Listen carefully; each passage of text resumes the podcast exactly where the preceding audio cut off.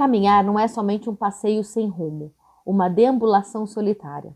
Ela adotou ao longo da história formas codificadas que estabeleciam seu desenrolar, sua conclusão e sua finalidade.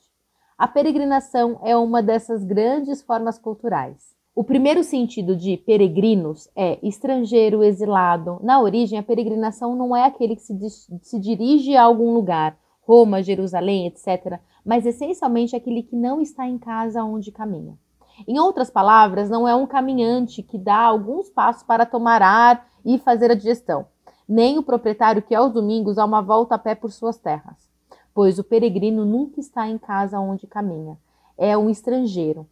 E assim começamos mais um episódio, o quarto da nossa série Caminhar uma Filosofia, baseado no livro que tem o mesmo nome, escrito então por Frederick Gross e publicado pela editora Ubu. Estamos então aqui no quarto episódio, que não, não necessariamente é o quarto capítulo, já que a gente está seguindo aqui uma ordem diferente do livro. A gente está fazendo um trajeto um pouco diferente para que faça sentido. E eu sou a Van, a edição do podcast é da Gabi e essa é uma produção da Shang Experiências. Se você não encontrou a gente ainda nas redes, vai lá e dá um seguir para você não perder nenhuma experiência e também conteúdo. A gente tem vídeos, enfim, tem muitas coisas que estão rolando também por lá. É, e o tema de hoje, como você já viu no título do episódio, é peregrinação. E eu não tenho a ilusão pretensiosa de ser capaz de falar sobre tudo que esse tema abrange em um único episódio, porque isso seria impossível. Mas a ideia aqui é deixar você cada vez mais aguçado, aguçado, interessado, interessada, para que um dia, quem sabe, se coloque no caminho. E esse é um tema tão vasto que a gente está estruturando aqui um grupo de estudos sobre o caminhar, que vai iniciar em julho. Então, logo mais a gente vai falar sobre ele aqui também e lá no Insta, por isso que segue a gente lá para não perder nada. Mas não sei, de repente você deve estar tá se perguntando, vasto, mas como, né? Já que é um ato tão natural é, que a gente nem pensa, né, ao caminhar. Mas esse ato natural, ele foi capaz, inclusive, de proporcionar aquilo que a gente conhece como a nossa sociedade e civilização hoje. Como nós vemos desde o início dos episódios, tanto desse da série anterior, que era Caminhar uma Revolução, se você não ouviu, dá lá uma olhada, que é bem legal também. Caminhar não é apenas um gesto de mobilidade e locomoção, apesar disso já ser muita coisa. E se a gente for olhar bem de perto para a nossa sociedade de hoje, é também um modo de exclusão social, não só de hoje, tá, gente? Mas sempre. Pessoas que moram em, em regiões periféricas e precisam se deslocar por horas em transporte público para trabalhar, por exemplo, na região central, esse é um dos exemplos. Então, o acesso à cultura, educação, o trabalho, onde que está, né, tudo isso? Não é igual para todos que vivem na cidade. Mas enfim, a gente não vai falar sobre esse tema hoje, apesar de ser muito importante, de repente a gente pega um episódio, mesmo que seja um pouquinho fora, até do livro e tudo mais, mas para falar justamente sobre essa questão de mobilidade. Ou então a gente vai falar sobre isso no nosso grupo de estudos, né? Mas o importante aqui, o que, que a gente quer trazer, voltando para a peregrinação, é, é, olhar um pouquinho para além da peregrinação. O que, que era antes disso? Porque a nossa sociedade ela foi construída pelo nomadismo. Essa foi a primeira forma de sobrevivência da humanidade e que foi abandonada, né, essa prática ela foi abandonada com o surgimento da agricultura, já que o ser humano não precisaria migrar para uma outra região quando os recursos acabavam. Então, mesmo com o enraizamento das comunidades, hoje a migração de povos ainda é uma prática. Sempre foi, seja de uma forma ativa, na busca de novos locais para uma sobrevivência, quanto de uma forma passiva e agressiva, gerada pelas guerras e conflitos e perseguições que obrigam então os povos a deixarem seus lares e identidade. Com isso, a gente pode pensar que a migração, apesar de ser um ato humano, também é uma forma de violência e extermínio por meio do apagamento histórico e referencial de raiz construída por gerações. E agora eu vou trazer a referência, mais uma vez, do livro Psicologia Ambiental, Conceitos para a Leitura da Relação Pessoa-Ambiente, que foi organizado por Silvia Cavalcante e Gleice Lali, pela editora Vozes. Então tem um capítulo lá que é só sobre enraizamento. Esse é um conceito da psicologia ambiental. Então, enraizamento é um termo que indica um forte vínculo entre a identidade psicossocial e o socioambiente. Nas discussões sobre enraizamento, inclui seus aspectos espaço-temporais e deve ser entendido em sentido suficientemente amplo para abranger a cultura de um povo, sua história e sua memória coletiva. Então existem aqui alguns sentidos atribuídos, né, a esse termo, que são habitação por longo tempo em um lugar, sentimento de estar em casa em um lugar, familiaridade que provém da frequência recorrente a um lugar, formas não conscientes de vínculo em um lugar que é sentido como a casa ou o lar, e a relação com o passado e com a tradição do grupo ou do povo que fundamenta o sentido da identidade pessoal. E dentro desse conceito, o oposto ao enraizamento, ou seja, o desenraizamento, ele não é desejado, ele é algo é, que é ruim, né, que faz mal e tudo mais, que descaracteriza né, essa questão mais humana. E o sentido de lar aqui está dentro uh, do aspecto territorial espacial, né? O estar em casa, ele é estar em um lugar, um lugar em que te traga sensação de pertencimento, em que você consiga se enxergar ali como parte. E onde que fica então o sentido da peregrinação aqui do nomadismo? Né? Se a gente for pensar que a gente precisa desse enraizamento. E aí a gente vai lá para o texto de novo, né? Para o nosso texto do Frederick Cross. O peregrino nunca está em casa onde caminha, é um estrangeiro. Assim também, dizem os pais da igreja, estamos todos na terra como um país de trânsito e seria preciso ver sempre nossa casa como o refúgio de uma noite, nossos bens como um pacote descartável e nossos amigos como pessoas encontradas à beira do caminho. Um punhado de palavras a respeito do tempo que faz, alguns apertos de mão e depois boa noite, boa viagem. Todo homem aqui na terra é um peregrino, dizem os pais da igreja. Sua vida inteira é um exílio, pois sua verdadeira morada não foi alcançada nem nunca poderá selo nesse mundo. E a terra inteira é um abrigo improvisado. O cristão passa pela vida como caminhante em qualquer país, sem parar. Esses versos, por exemplo, são encontrados na canção do Peregrino de Compostela. Companheiro, temos de caminhar, sem nos fixar. Aqui vou fazer uma outra pausa para falar um pouquinho né, sobre essa, essa relação com a, a religião. Quando você dá um Google, você vai encontrar referências sobre a palavra peregrino lá do século XVIII, se referindo aos cristãos que viajavam na, da Roma à Terra Santa com o objetivo de busca espiritual, mas também como atos de penitência, de promessa, enfim. Mas a gente tem que pensar que o indivíduo da Idade Média já era um peregrino por excelência que, com a sua religiosidade pagã, também se colocava no caminho ao encontro das deidades. Em ambos os casos, seja uma referência ao cristianismo ou na Idade Média, na cultura pagã, enfim, é muito difícil a gente separar a palavra de uma explicação religiosa. Os caminhos conhecidos e demarcados são os da fé, o de Santiago, de Anchieta, da prece, do mosteiro, das capelas, enfim. Até no dicionário, o primeiro significado é o que peregrina, o romeiro, e depois vem o indivíduo andante que viaja, que empreende longas jornadas. Mas um peregrino ele vai muito além de um religioso que está em busca do seu graal. Este parte de uma esperança diante de uma realidade que lhe é inquietante, uma busca por alguma coisa além de si mesmo. É um estilo de vida, uma forma de se colocar no mundo, mas ainda assim, em todos esses motivos, continua sendo um estrangeiro nesse mundo. Mas não só um estrangeiro, mas de repente alguém que entende o mundo todo como seu lar como uma busca de. Então essa busca, ela pode ser considerada o nosso próprio lar. Quando a gente se coloca no caminho, mesmo que tenhamos um lugar para voltar, um lugar para chegar, ainda assim a gente entende todo o caminho, como sendo é, um, um, espaço potencial de conexão. Então, acho que esse termo, né, enraizamento, a gente precisa trazer isso de uma forma um pouco mais ampla, né? Eu discordo um pouco quando a gente fala que esse desenraizamento, ele é o oposto, porque muitas vezes a gente busca o desenraizamento, muitas vezes a gente precisa se descolar para conseguir até ressignificar aquilo que chamamos de lar, né, que chamamos de casa.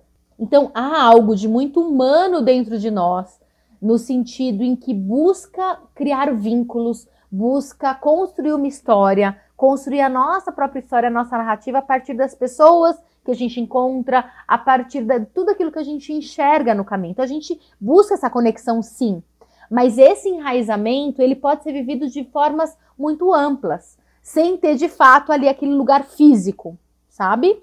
Então vale a pena a gente pensar e questionar um pouco sobre isso. Claro, cada um de nós vai ter uma forma de. Então, é importante você pensar qual que é a tua forma de enraizar. né? Como você enxerga então essa necessidade de se conectar com os lugares por onde você passa? Porque quando eu faço uma caminhada, uma peregrinação, eu me conecto bem, é isso que, que o texto fala, eu me conecto com o mundo inteiro. E aí, talvez eu não tenha essa necessidade de me enraizar em um lugar fixo, sabe? Em um lugar único. Então, é um pouco disso que a gente vai falar aqui hoje. Bom, dentro da amplitude desse tema, porque a gente nem foi para o texto do livro direito ainda. Mas, enfim, a gente precisa falar sobre o porquê caminhamos, né? O que significa uma peregrinação pelas vozes de quem caminha e participa desse mundo. Eu não falei no começo, mas esse é um episódio muito, mas muito, muito, muito especial. Eu pedi para alguns amigos, amigas, queridos e queridas, peregrinos, peregrinas, gravarem uma palavra, uma frase, o que é uma peregrinação para você. E nós recebemos algumas respostas. Pronto para escutar? Então, bora lá nas vozes da Adriana, Zilene, Andréa, Ive, Beto Muniz e do Júnior. Peregrinação para mim é uma forma de meditar enquanto eu caminho. O que é peregrinar para Zilene? A peregrinação para mim é um momento muito especial. É onde eu me conecto comigo mesma. É onde o caminho me mostra o melhor de mim. É onde eu consigo olhar para o meu eu, para as minhas emoções, que eu consigo sentir a pureza é, das pessoas, é, sentir e pôr para fora a minha autenticidade, as minhas fragilidades e conectar comigo mesma. E quando a gente está inserida nesse, nessa conexão pura, limpa, é, nós ficamos muito mais acessíveis, mais desarmados. Então, peregrinar para mim sempre é, para mim é muito essencial. É muito importante. É, é vida. Para mim, peregrinar é uma experiência de vida simples, de volta às nossas origens, de estar mais próximo da nossa essência, ah, de maior conexão com a gente mesmo, com o outro, com a natureza. É realmente uma forma de viver ah, mais plena e mais feliz. Fazer uma peregrinação é caminhar ao encontro de si mesmo. Simples assim. Peregrinação para mim é caminhar com alegria. É escolher um caminho com destino definido e percorrer cada quilômetro sem jamais esquecer que você, de livre e espontânea vontade, escolheu estar ali. Por isso, cada passo tem que ser dado com alegria, com gratidão. Peregrinação para mim é isso, caminhar com alegria. Meu nome é Júnior Marques. Moro no Caminho da Fé no KM 173. Moro aqui e exerço um voluntariado onde a acolhida faz parte. Tem alguns projetos aqui voluntários para que o peregrino se sinta confortável e acolhido. Aqui no município onde moro, os peregrinos têm uma experiência única. Eu digo a todos que passam por aqui que caminhar exatamente é auto se conhecer. Não é uma caminhada do lado de fora, mas sim, primeiramente, uma caminhada interior. Ali dentro, sim, vamos nos descobrir e descobrir. Vamos também redescobrir e reinventar. Vamos nos adaptar. A peregrinação é isso, é um autocontrole do autoconhecimento. Sair da zona de conforto é se deparar com algo desconhecido. O que move ou que conquistamos é algo novo. Caminhar é arriscar. Caminhar também é depender é depender de uma acolhida, de um abraço, de um sorriso, e também a dependência de Deus, do sobrenatural, do extraordinário. Caminhar se conecta com várias coisas, com a natureza, com os seres humanos, conecta com Deus. Bom, além deles, a Vera também me enviou por escrito encontro consigo. Então, primeiro queria agradecer a todos que toparam. Adorei escutar vocês. A ideia aqui sempre é fazer junto. Então, cada vez mais a gente vai buscar participar você que nos escuta para cá, tá bom? Ai, gente, eu fico muito empolgada com essas coisas. Mas vamos lá, vamos entrar aqui, porque senão esse episódio vai ter mais de uma hora e aí não vai ser legal, né? Porque, enfim algumas palavras importantes. Então, encontro, vulnerabilidade, autenticidade, autocontrole, meditação.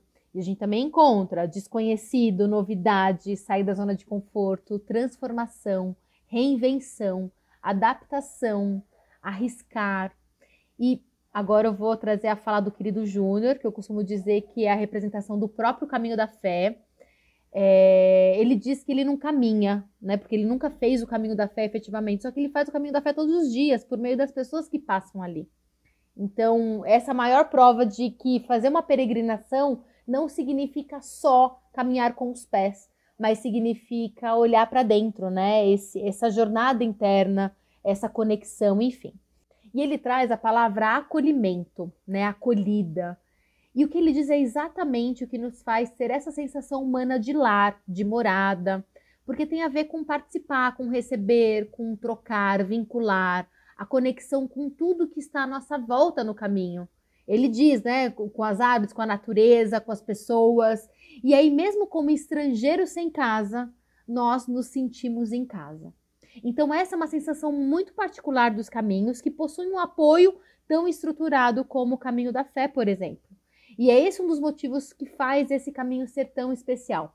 Eu diria até que até hoje foi o mais especial que eu passei, né? Não fiz todos da vida, mas até hoje foi o mais especial. E não apenas pelo caminho em si, que se configura pelas paisagens, vegetação e o tipo de chão que a gente coloca, né? Os nossos pés, mas principalmente pela possibilidade de conexão e familiaridade que ele proporciona. E eu espero que esteja fazendo sentido essas conexões, né? Então, o conceito de, de enraizamento, junto com o conceito de ser um estrangeiro do peregrino, enfim. Vamos voltar aqui para o nosso texto. Depois ele fala um pouquinho sobre os monges girávagos, que são monges de São Bento e que eles são realmente é, peregrinos no sentido de não terem um domicílio físico, né, fixo. Então, eles passam a vida toda se hospedando em diferentes províncias por três, quatro dias, né, em celas de outros monges, sempre vagando e nunca estáveis. Então, ele diz: Mas os giróvagos não são muito apreciados. Esses perpétuos nômades são logo taxados de oportunistas e vagabundos, a tal modo de vida errante é condenada. São Bento, em particular, impõe a estabilidade monástica e afirma que a condição de eterna peregrinação, que é peregrination perpétua, do crente é uma simples metáfora, uma metáfora que não deve ser desperdiçada nas estradas, mas aprofundada no desapego da oração e da contemplação monástica. Obviamente, era preciso exaltar a xeniteia, que é a condição de estrangeiridade no mundo, mas sem manifestá-la por meio de uma vagabundagem suspeita bastaria o simples retiro contemplativo. E aqui fica muito claro o conceito de enraizamento, como sendo aquele mais buscado socialmente, mais adequado né, às normas, em que aquele que vaga, aquele que caminha sem destino, ou até com destino, mas, mas sem, é, sem esses vínculos, ele é considerado um vagabundo. E eu tenho a minha suspeita de que isso tem muito a ver com a nossa sociedade capitalista, do consumo, da produtividade. Então, um ser errante, alguém que caminha, um peregrino, ele vai produzir o que dentro dessa sociedade? Que busca tanto, que valoriza tanto a produtividade. Então, esse enraizamento, ele também tem a ver com isso. É, tudo aquilo que foge da nossa condição cultural, daquilo que é valorizado nessa sociedade, é tido como errado. Então, é a mesma coisa aqui com os peregrinos. Porque seguindo aqui, a peregrinatium perpétua destaca o movimento de partir, afastar-se, renunciar. Cristo convida seus discípulos a segui-lo, deixar suas mulheres e filhos, abandonar suas terras, seus negócios, sua condição para caminhar, acompanhar, anunciar a boa nova. Vai, vende tudo o que tens, dá aos pobres, depois vem e segue-me. Esse é o Evangelho segundo Marcos. E muito antes dele houve o gesto de Abraão abandonar tudo. Sai da tua terra para a terra que te mostrarei. Está em Gênesis. Caminhar é uma conversão, um chamado. Também se caminha para acabar com tudo e se desenraizar, acabar com o fragor do mundo, o acúmulo de tarefas e o desgaste. E não há nada melhor para esquecer, para não estar mais aqui do que o grande tédio das estradas, a monotonia sem limite das trilhas da floresta, caminhar, desligar-se, partir, abandonar. Quando caminhamos, realmente enfrentamos dia a dia após toda uma série de despedidas. Nunca temos certeza se vamos pôr os pés de novo em um lugar ou outro. Essa condição de partida alimenta a intensidade do olhar. Esse olhar para trás, quando transpomos um desfiladeiro, antes que a paisagem se transforme, ou no momento de partir de manhã, quando fitamos uma última vez o refúgio, nossa massa cinza e as árvores atrás. Viramos uma última vez, mas esse olhar inquieto não quer pegar, reter, conservar o que ele quer é dar, deixar um pouco de sua luz, a presença obstinada das rochas e das flores. Se caminha é para fazer uma incisão na opacidade do mundo. O peregrino não é apenas uma metáfora da condição humana, ele tem também uma existência concreta, estatutária, histórica. Como se sabe, durante toda a Idade Média se constitui um personagem concreto, distinto, diferenciado, Ser peregrino é um estatuto jurídico. E aí depois ele fala um pouquinho sobre a identidade né, desse peregrino em termos de roupa, é, de estilo. E ele diz assim, ó. Tudo isso lhe serve de salvo-conduto durante a viagem e lhe permite alojar-se em diversos monastérios ou albergues que encontra à beira da estrada, protegendo dos salteadores que se expõem a um castigo superior se ousarem assaltar um caminhante consagrado. A cerimônia é muito solene e grave, pois essa partida é como uma pequena morte. A fim de chegar a Roma ou Santiago de Compostela, para não falar de Jerusalém, é preciso contar muitos meses, sem a garantia de regresso. O peregrino poderia sucumbir à exaustão, ser assassinado por ladrões, afogar-se ou despencar de um precipício. Por isso, antes de partir, devia fazer as pazes com seus velhos inimigos, resolver todos os seus litígios e até redigir um testamento. Mas então, por que partir se as condições são tão penosas? Os motivos são muitos. E aqui, depois disso, ele começa a falar sobre os motivos mais religiosos, mais cristão, como sendo um ato de devoção, dar, dar o testemunho de fé. É, ele também fala um pouquinho sobre a questão da penitência, né, na busca é, por um sofrimento inesgotável fala sobre o motivo de agradecimento por alguma graça recebida. Aí ele continua: é preciso, porém, atenuar um pouco as imagens, relativizar as lendas. O peregrino é muitas vezes representado como um caminhante solitário, cajado na mão, vestido com uma simples túnica rústica, andando sob espessas cortinas de chuva e trovões, retumbrando à distância. Um pouquinho mais para frente, por razões de segurança, as peregrinações faziam-se em pequenos grupos, muitas vezes a cavalo porque também as distâncias eram enormes, né? O caminhante é filho da terra, cada passo é uma declaração da gravidade, cada passo dá testemunho do apego e golpeia a terra como um sepulcro definitivo, prometido. Mas também há o fato de que a caminhada é penosa, exige um esforço repetido. Só se aborda bem um local sagrado tendo sido purificado pelo sofrimento, e caminhar exige um esforço indefinitivamente reiterado.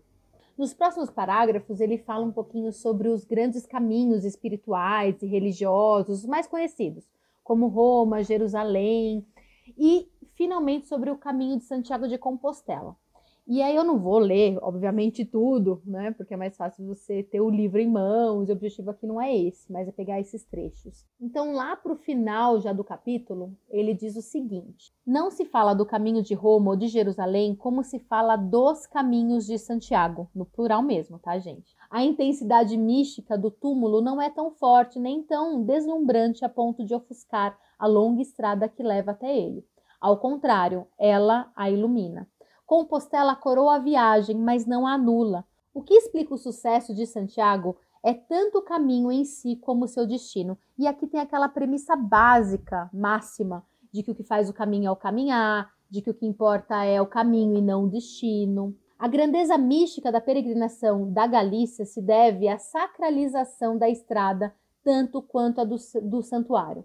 A estrada, ou melhor, as estradas. Que caminho tomar, que aventura, a grande invenção de Compostela foi instituir caminhos traçados, com etapas definidas e visitas obrigatórias, quatro estradas principais e inúmeras secundárias. E aqui uma pausa, tá, gente? É muito parecido com o caminho da fé aqui no Brasil, que tem vários ramais. Então tem vários caminhos, você pode começar de vários lugares. Então a ideia sempre é essa, trazer é, uma uma simplicidade, mas ao mesmo tempo é, um, uma intensidade muito grande no ato do caminhar e não só na chegada em si. E aí ele fala um pouquinho sobre essas rotas, né, de Santiago e um pouco mais para frente. No finalzinho, já a gente está acabando, tá bom?